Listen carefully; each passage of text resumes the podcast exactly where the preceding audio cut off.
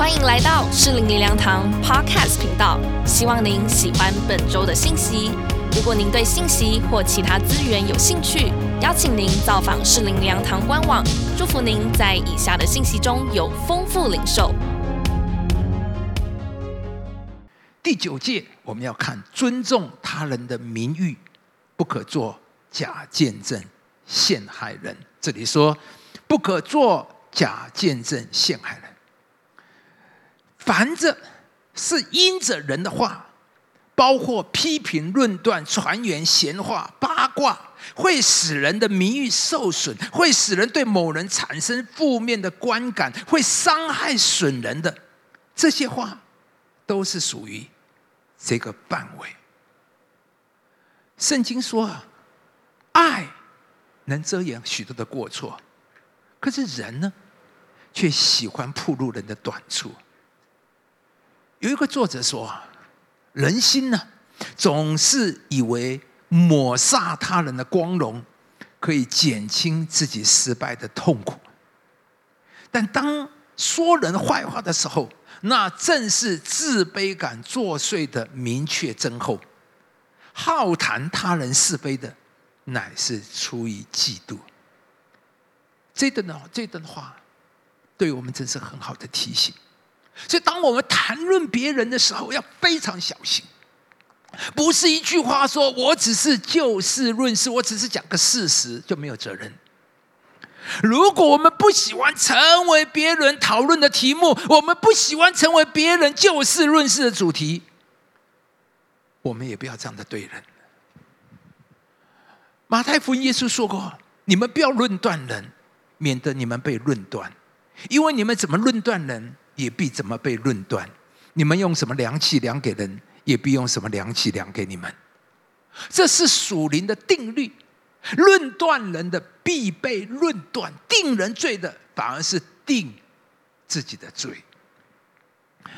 先知拿单呢，对大卫讲了一个故事。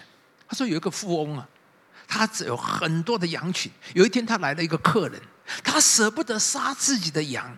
反而去强取他邻居隔壁穷人家唯一的一只羊，把它拿来宰了，请他的客人吃。然后大卫听了很生气啊，他说什么？大卫就甚恼怒那人，对拿单说：“我指着永生的耶和华起誓，行这事的人该死，他必偿还羊羔四倍，因为他行这事没有怜悯，没有连续的心啊。”大卫对这个人的判断完全是对的，可是拿单说：“你就是那人。”先说大卫啊，你就是那个夺人家唯一一只羊羔的那个人。大卫定别人的罪，却不知道反而是在定自己的罪。如果他早知道这是说他自己，他就不会说的这么严厉了。所以弟兄姊妹，请注意，当我们下次再对人说严厉话的时候，要小心，会不会说到你自己身上了？弟兄姊妹，这个故事给我们多么大的警戒！审判人的，就是审判自己。大卫审判人要偿还四倍。没有想到这个审判是判在自己身上。雅各书说：“因为那不怜悯人的，也要受无怜悯的审判。怜悯原是向审判的跨身。”我要再讲圣经的另外一个故事。挪亚他出方舟之后，有一天呢，他失态。竟然喝得烂醉如泥，赤身露体躺在帐篷。他的儿子韩呢，看见了，就告诉他另外两个兄弟。圣经没有说记载他怎么说这件事，可是从后来的结果，我相信他是用一种很负面的态度来讲这件事情。可是他的两个兄弟听到这件事情以后，于是闪跟雅佛拿件衣服搭在肩上，倒退着进去，给他父亲盖上。他们背着脸，就看不见父亲的刺身。他们是倒退着进去，背着脸，看不到父亲的刺身。这里我们看见两种态度，一个是属魔鬼的态度，就是喜欢铺路人的短处、错处，喜欢去传八卦，希望看人丢脸，看到人难堪。而一个是上帝的心，爱能遮掩许多人的过错。他们是用衣服来遮盖父亲，而且是倒退着进去，眼不见人的羞耻。他们是遮盖，而不是抓住人的错误而不放。而结果是什么呢？闪跟亚佛这两兄弟。蒙上帝的赐福而繁荣，而那个传播父亲的羞耻，那个用负面说他父亲的那一个，却被咒诅，成为兄弟的奴隶。所以，上帝警戒我们，不可以做假见证，陷害人。那最后，我们要看第十诫：尊重神的赏赐，不可贪婪。这里说不可贪恋人的房屋，也不可以贪恋人的妻子、仆婢、牛驴，并他一切的所有。看完这一届，我想带我们生命里面被非常广泛的应用，是我们每一天要面对，每一天我们都会接触。在街上，我们看到别人的开的车，你是怎么想的呢？我不是说你不可以开更好的车，但是有时候那是越过了你该有的。圣经告诉我们。要常常知足。上帝告诉我们：你若要看的合乎中道，那不该是你的。你贪婪，你有一个超过你该有的的欲望，那必然是灾难。就像牧师是一个传道人，可是一天到晚想着怎么去住地堡一号，那一定是灾难的，是不是？这不是该我想的，我该想的是上帝的国怎么扩张。我的将来地堡是天上的地堡，在地上我要住地堡的话，一定会是灾难。或许我去探访到阳明山，看到一个家，哇，这么大，那么游泳池这么好，这么漂亮，那是他的家，那是神给他的位分。我神没有量给我，神量给我的是在。我的位份上，神给我极大的丰盛。每一个人，神有量给你的分量，量给你的。最后一届，神保护我们，免得落入愁苦灾难的里面。因为人最多的问题就是愁烦灾难，都是从贪婪而来。好好的婚姻家庭，就是因为贪恋别人的妻子，毁了整个的家。多少人不就是这样吗？因为贪恋早，神早就告诉我们，这是一个大灾难。你去贪恋别人的妻子，做父母的，你若贪恋别人的孩子，老讲别人的孩子好，为什么我们家的那个那么傻瓜，那么没有出息？你看人家都是考台大，人家去哈佛，我们家的就只能……你去贪恋别人的孩子，你一辈子你对你的孩子充满的负面，你心里里面也充满的愁苦。神说。神量给我们的，神有给我们的分量。诗篇说：“用神量给我的地界，坐落在佳美之处。我的产业什么实在美好。”弟兄姊妹，你真一认神？你给我的产业实在美好吗？人最多的问题、愁烦、灾难，都是从贪婪而来。大文学家托尔斯泰说了一个故事啊。有一个农夫啊，他可以得到他一天所能够围绕的土地，所以他清早就急忙的出发，尽可能绕大圈子一遍，得到更大的土地。哇！最后他真的圈了一大片土地。当他拼命赶回出发点的时候，已经不知倒地而死。结果他毫无。所获，有没有人？上帝今天提醒你，你绕的圈子太大了。今天有没有人？你听到神对你说，你绕的圈子太大了。人若赚得全世界，赔上自己的生命，有什么益处呢？神的话永远是对的。想要急速发财的，不免受罚；想要急速发财的，不免受罚。在我二十几岁出来传道的时候，上帝就用这一节圣经对付我。虽然我要发的财不是钱财，因为我是传道人，我看到我另外一个童工，他的团契，他带的童工带的团契人数不断的增长，而我却没有增长这么快。我心里就想，我怎么样让我带的团契能够更大、更快的增长？你知道，当你想要用人的方法去增长、去做，想要急速发财的时候，你就会开始犯错，你的心理就开始扭曲，你就会照进，你会冒进，你会超短线，你会判断错误，你会做错误的决定。上帝就告诉我。你错了，因为我可以用很多吸引人的人的方法来吸引人，好让我们团体看的人多。那时候最简单的方法就是每一个礼拜我都请名讲员，那这个绝对不是一个真正的牧会之道。当然，神很早就对我们知道弟兄姊妹，想要急速发展，你一定会犯错，而且走不长久。你知道现在的广告很可怕，它是自入性行销，在新闻里面。我看到一个呃，他的好像是新闻报道，呃，其实我看起来就是自入性行销。他写的标题多么耸动啊！本金四十五万，三年滚出四千两百四十六万。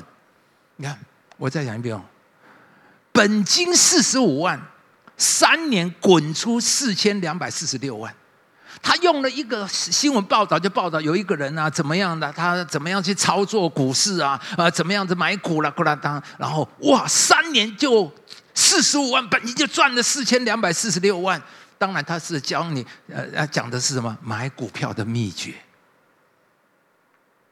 丢姊妹，想要急速发财的，你一定会受罚，你一定会出错，这是上帝对我们的警戒。今天当中有没有人听见？贪财是万恶之根，有人贪恋钱财，就被引诱离了真道，用许多愁苦把自己刺透了。贪财的结果一定是愁苦，所以神要他的儿女知足。这里讲到金钱加上知足的心，便是大利。这里说到有一有食就当知足。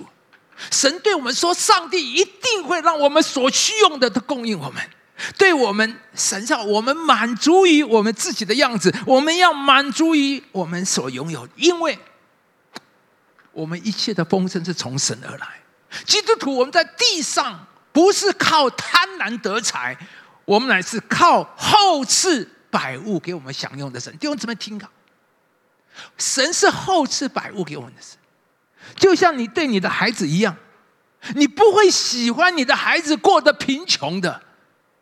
如果你有能力的话，你是多么希望怎么供应的孩子？弟兄姊妹，我们的神有拥有一切，他不会要你贫穷的。他喜欢我们活在丰盛富足，正像你喜欢你的孩子丰盛富足。上帝不要我们用贪婪玷污自己心的方法去得着获财，而上帝是我们。一切的丰厚，他是赏赐我们百物给我们享用的。所以说，要以耶和华为乐，他就会将你心里所求的赐给你。神再再告诉我们，整个以色列人出埃及的历程，就是告诉我们，上帝是他们一切的供应。没有吃的，神可以从天降玛纳；没有水喝，神可以叫磐石流出水来。上帝说：“你只要以耶和乐，神就会。”为你成全，神会成为你一切所有的丰富。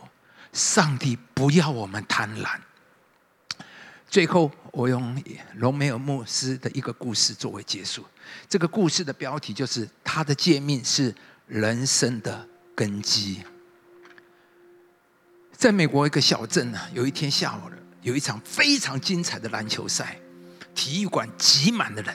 忽然，外面一声很大的响声，大家纷纷的逃到外面。原来，镇上一个很大的谷仓突然崩塌，而且压垮了旁边的幼稚园。当天有五名孩童丧生。后来调查，为什么这么大的谷仓会崩塌呢？原来白蚁把整个梁柱都蛀空了，只剩下虚假的空壳子。你绝不能想象，那些看起来一点都不起眼的小虫子，竟然能够对这个庞大的建筑造成这么严重的损害。而这个谷仓的崩塌，不是一天一夕，而是白蚁在里面一天一天的啃食，一天一天啃食，终于把整个谷仓都蛀空了。而当梁柱蛀空的时候，这个谷仓最后的命运就是崩塌，所以弟兄姊妹，我们人生的梁柱被蛀空的时候，最后也只有一个命运，就是崩塌。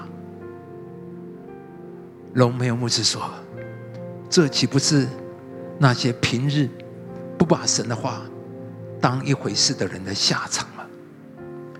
那些不重视神话的人。”任凭灵命的白蚁啃食他们的人格和生命，最后他们的命运一定是崩塌。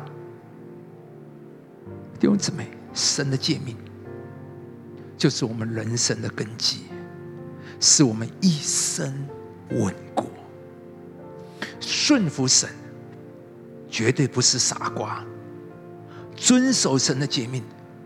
也绝不是从此生活就毫无情趣、精神紧绷，这是魔鬼一贯的抹黑伎俩。诗篇说：“耶和华的训词正直，能快活人的心；耶和华的命令清洁，能明亮人的眼目。”真正能叫人快乐的是上帝的命令和应许，顺服神。才是我们享受丰富人生的途径。遵守神的诫命，才能建立稳固的人生根基。求主帮助我们，在过去五个礼拜，我们把上帝第一次颁布的诫命，我们分享，盼望上帝的话诫命，成为我们人生稳固的根基。第一节，尊重上帝的独一，他是独一的、唯一的。尊重神的首要，他必须是我们的第一，不可以拜偶像。尊重神的名，尊重神的安息日，离了他，我们就不能做什么。上帝定规，我们要孝敬父母，要尊重生命，不可以杀人。婚姻，人人都当尊重。床也不可误会，不可以奸淫。圣经对奸淫的罪是零容忍。第八，尊重他人的财物，不可以偷盗。我们的丰盛富足在上帝，偷盗绝不会让我们变成的富足。尊重他人的名义，尊重上帝的赏赐，他是我们一切的富足。愿上帝恩待我们。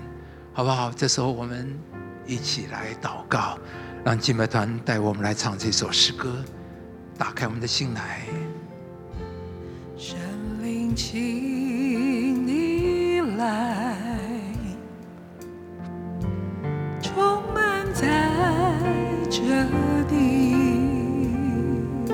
阿门。我渴望更认识弟兄姊妹。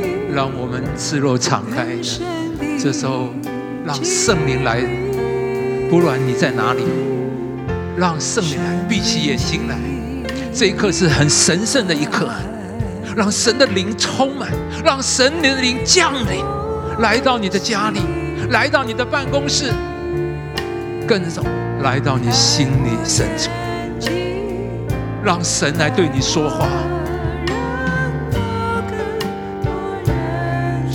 主啊，让我更多的认识你，呼求神，这一刻的里面，让你从里面呼喊：我的神啊，我的神啊！我的神啊，我的神，让你的世界成为那个围篱，不是要限制我们，乃是要保护我们。主啊，我们人生真正的稳当的根基是在你的话语的里面，让我的人生有一个围篱保护我们，让我们在围篱的里面得到保护。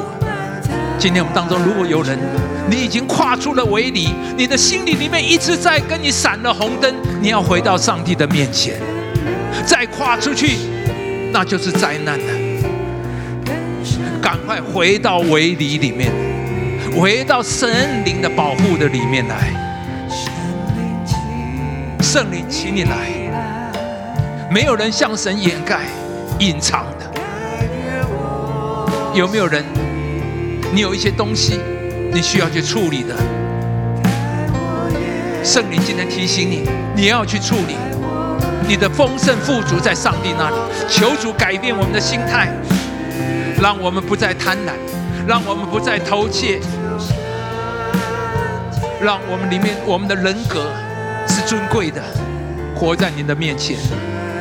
圣灵把我们自己交托在上帝的手中。我们宣告，你是我们的丰盛，你是我们的富足，你是那位厚赐百物给我们享受的上帝。主啊，我们这时候也把我们的嘴、口舌交托给你，让我们没有人、没有人因着我们的话语受到损害，让我们不再论断。主啊，求你禁止我们的口论断。让我们没有人损害别人的名誉，让我们尊重人，保守我们，免得我们审判人，结果却是审判自己，定别人的罪，反而是定自己的罪。主啊，求你赦免我们，洁净我们，把我们自己交托在上帝的手中。谢谢你，你的话是我们生命脚前的灯路上的光，让你的世界。指引我们前面道路，透过这五次的分享，让我们跟你建立、跟上帝建立正确亲密的关系，让我们也跟人有正确亲密的关系。透过这世界，你要成为我们的祝福，成为我们的保护。谢谢我们的主圣灵，求你继续对我们的心说话，保守我们在这个礼拜里面都活在你的丰盛、美好、健康。活在你的亮光，活在你的启示里面，祝福你的儿女们。但愿我主耶稣基督的恩惠、天父的慈爱、圣灵的交通感动，与我们众人同在，从今时直到永远。阿门，阿门。感谢您收听主日信息，我们每周都会更新信息主题，也邀请您一起参加实体或线上的聚会。聚会的时间、地点，请上适灵粮堂官网查询。适灵粮堂祝您平安喜乐。